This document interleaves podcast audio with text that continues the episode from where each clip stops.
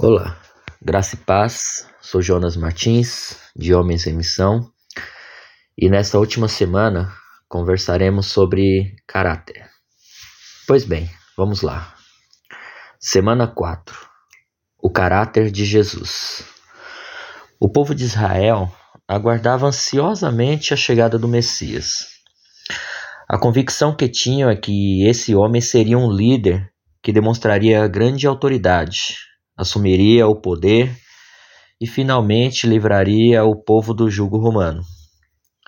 E seria o cumprimento de todas as promessas feitas pelos profetas. Eles queriam então se orgulhar desse líder, desse libertador.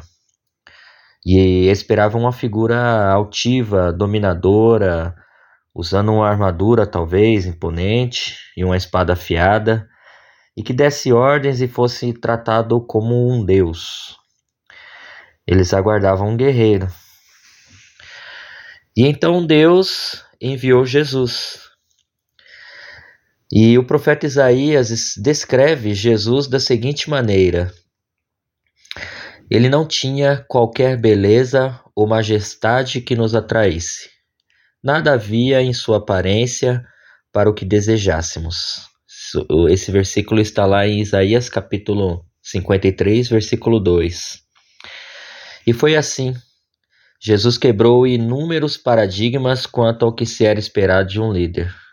Certamente ele nada tinha a ver com o conceito de libertador que o povo esperava ou imaginava. O exemplo, de, o exemplo e a vida de Jesus como líder, que serve as pessoas por amor, demonstram, dentre tantas belezas, pelo menos três características. A primeira delas é ele se preparou antes de iniciar seu ministério na terra. A segunda é ele tinha o caráter alicerçado sobre os princípios e valores eternos e não abria mão disso. E o terceiro é ele não estava apenas envolvido com a missão, mas ele estava comprometido a ponto de dar a sua própria vida em favor de todos. Veja que a cada atitude de Jesus citada nas Escrituras, é possível perceber que as motivações sempre giram em torno do que era melhor para as pessoas e não para ele.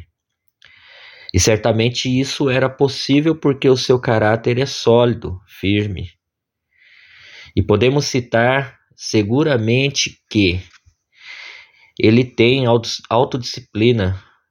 Jesus fez o que sabia que precisava fazer, mesmo diante da tristeza e da angústia horas antes de ser entregue aos romanos.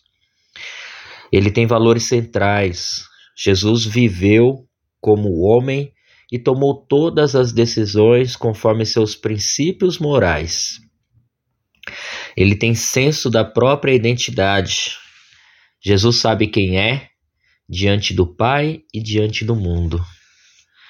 Ele tem segurança emocional. Jesus é saudável emocionalmente, estável e consciente. E aqui vai talvez a pergunta mais direta de toda essa série de devocionais. Você está preparado? Então vamos lá. O que está te impedindo de ter um caráter cristão? Por que você ainda não tomou uma atitude e posição como homem de Deus para cumprir aquilo que foi designado a você pelo próprio Senhor Jesus? Se acendeu uma luz de alerta em sua mente nesse momento, talvez não reste mais nada que possa fazer a não ser fazer essa última pergunta: O que Jesus faria nesta situação. Com base nisso, conversamos nesse mês é, sobre todos os princípios que Jesus manifesta em várias situações. Pois, mesmo com sua transparência, Jesus entendeu que há tempo para tudo.